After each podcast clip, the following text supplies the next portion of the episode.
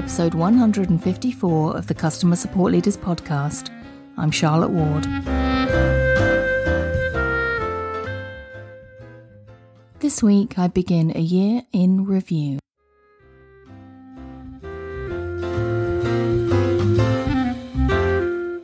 In the opening week of my Bachelor's of Science degree, a long time ago, there was a little talk given to us by our head of faculty who called out a few interesting stats about my choice of degree and the salary expectations that I might expect upon graduation.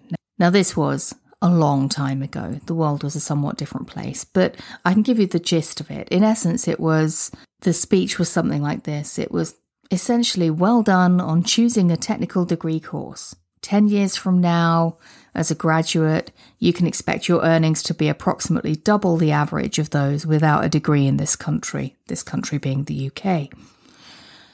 As a female graduate, you can expect your earnings to be something closer to eight times that of the average for a non graduate woman. Now, I might have those numbers not precisely right, but it was approximately that. And I looked around me. I was in a room full of men, boys, really. But this was a male dominated course for sure. I was one of about six women in that group of 80 people.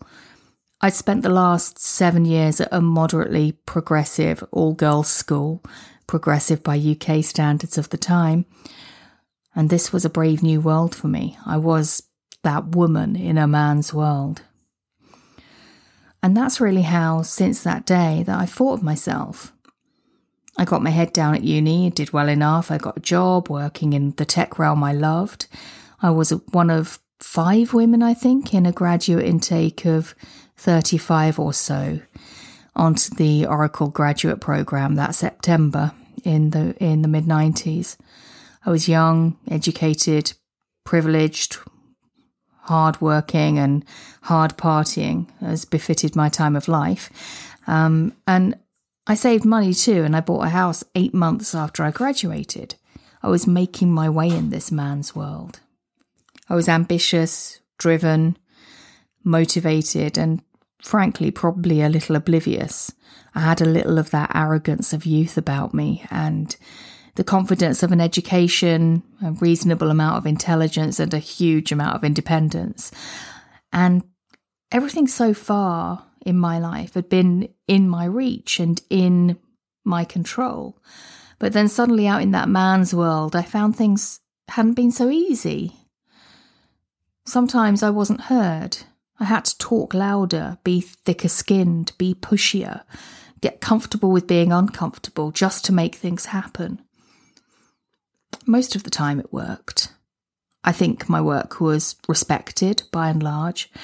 I found opportunities as a very young person in a large organisation that weren't just put on a plate for me. Sometimes it definitely made me a little unpopular. In my youth, I wasn't yet adept at expressing my discontent with certain situations uh, that only seemed to land on my desk because I was a woman. And I guess just as a small side note, I'm still not very adept at this sometimes. My tact is definitely a work in progress. Looking back, I was passed over for promotions, well deserved, although albeit quite minor promotions. Um, in one review meeting, my manager told me that my attitude was a problem because sometimes I rolled my eyes when he asked me to go and fetch stuff from the photocopier for him, which was a regular occurrence. For the record, I was aiming for some semi mock exasperation, all the while feeling fully exasperated. I explained the semi mock angle to him and did say that sometimes he interrupted what was deep work, although that wasn't the term we used for it back then. Why couldn't he share his errands among his entire team? He said he only asked me because I was always on top of my work and my desk was the closest to his office door. Actually, it wasn't. I helpfully pointed out that he passed two men sat at desks between his office door and me. one of whom was my team leader, too busy and important to run errands. Another side note is that actually my team leader was a lovely man who was my ally on many occasions. The other man that my manager walked past was newer than I. Um, in fact, I was mentoring him, but he was presumably too busy learning to be interrupted. I scoffed back then and I didn't get my promotion. I left the room. But my boss didn't really ask me to pick up his printouts after that. Despite my age, my mentee had been hired on a, a higher salary grade than me. The one that I'd just been passed over for promotion to. He had apparently a year of relevant experience. I did too, it just didn't count because I was in the company. This guy had other work on his resume. I challenged that too in an earlier conversation about my promotion prospects. Why was I mentoring folks on higher pay grades? What specifically merited this chap's grade in comparison to my own experience? The only difference, the only thing that secured his level up was that he asked. I had asked, damn it, six months earlier on another review cycle. Several feels a bit late now types of promotions later, I left. I moved on to another company, past as new, same old manure. It was a story I saw repeated, if not for myself, then for my female peers. Male colleagues given uplifts that I should have been able to match, being called out for, be- for being difficult, for which read woman with opinions, being told that I needed to be less confrontational, but more prepared to say what I think, less aggressive, but more outspoken. Do what you need to do, don't overextend, meet all the standards and expectations, and then not go above and beyond enough. Too much of a 9 to 5er. Be more flexible. But please get here earlier, even if you were the last in the office at 11 pm. Don't get in a relationship at work unless you're married or unless it's with the boss. Be this, don't be that. Do this, don't do that. It was so much mental energy. I didn't think about it at the time, but now with more mature eyes, I see it.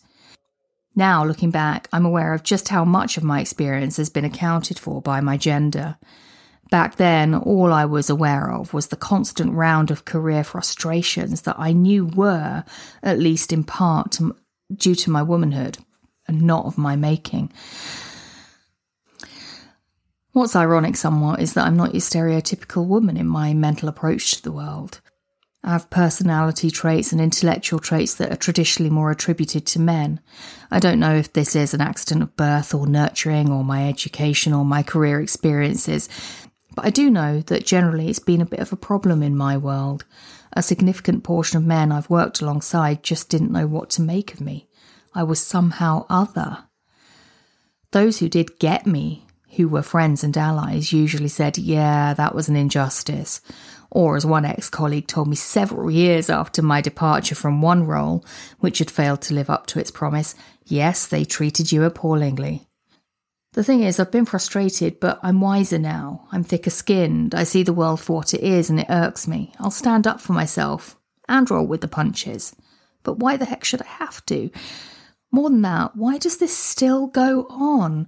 When I was 23, I was braver than a lot of my peers to call out wrongs when I saw them. I haven't known many 23 year olds who are willing to do that. I ally and support where I can now because the world just isn't moving fast enough. And now that's my frustration.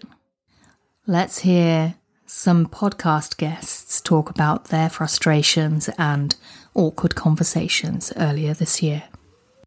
I just let them know, you know, this is coming as a surprise to you. I mean, what you just said, this is a surprise to you. Like, I knew this was coming. You know, take the time you need to process. We can process right now in this call.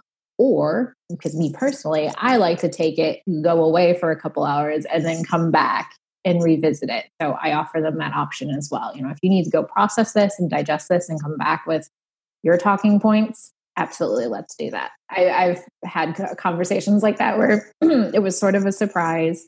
It hit me and then i got off the call and i hadn't asked like 1400 questions that i had just thought of because i was too taken by surprise at first.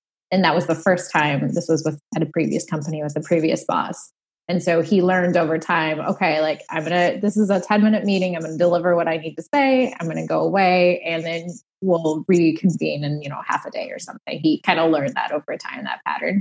It's really important to proactively offer that i think that opportunity to follow up. I know as as someone who's been on the receiving end of some of those awkward conversations as well not all managers do that. Not all leaders do that I think there's one thing I've learned is that if I am on the receiving end of those conversations and the leader doesn't offer that opportunities to just take the bull by the horns and ask for it, don't mm. assume that because you're experiencing all of this, you know, all of this shock, that that's the end of the story because you haven't been offered that in the meeting.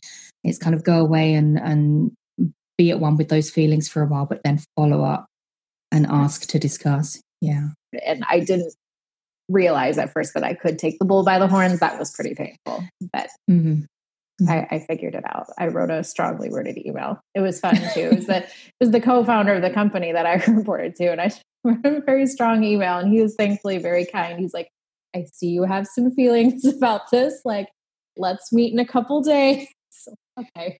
So, that's good though, right? That he he yeah. recognized it as a as a need and and actually gave you an extra couple of days after your email. I handled it horribly. No question, I handled it horribly. I think I cried. I was mortified in every single way. And eventually, this person and I reconnected and are, and are communicating and everything. But I, because of my guilt, I like didn't talk to her again for quite a bit because I was so mortified. Yeah, like I definitely handled that wrong in every way because I was brand new. I was a little baby mm. lead. A conversation with one of your highest performers where expectations aren't aligned around what may be the next step in their career growth is an awkward conversation to be had and quite possibly even more awkward because you know that that this person is a top key performer. They have such growth potential. And for a plethora of reasons, those growth expectations might not be in alignment the hardest part of the hardest things that we get to do is is those awkward conversations especially ones that relate to someone's employment you have to take those seriously and and i think is you know if you're a, a normal caring human being you're, you're not going to feel good about wow i had to i had to reprimand someone or i had to i had to correct their course or holy cow this is something that's going to result in in someone's termination and Mm. And I, I, think that has an effect, right? Like you're going to be kind of in a in a jumble. And again, it's that's nothing to say they're having a lot worse of a day than you are, but but being able to have a little bit of space and give yourself the, the breathing room will then allow you to come back to your next task or your next yeah. you know interaction with someone and, and, and be fully present. There are actually a few key things that i employ. One thing that i have learned is it's called essentially a warning signal. When you start out a conversation you want to signal to the other party where you reference something that you wanted to talk about and maybe you had referenced in the email where you set up the call um, you know the inf- the person that you are chatting with knows that there is an issue at hand that like to be discussed. And so you you reference that. You say hey last thursday when i sent that email about something i'd like to chat with i think we really need to dig into this today. And that will prepare the other party. So you're not just kind of like dropping everything on them. Yeah isn't that interesting? Because how many times have you received an email from your boss at like 10 past 5 on a Friday afternoon that says, Can you just come and see me before you go home with no context whatever? And how deep does that dread go? That's it for today. Go to customersupportleaders.com forward slash 154 for the show notes, and I'll see you next time.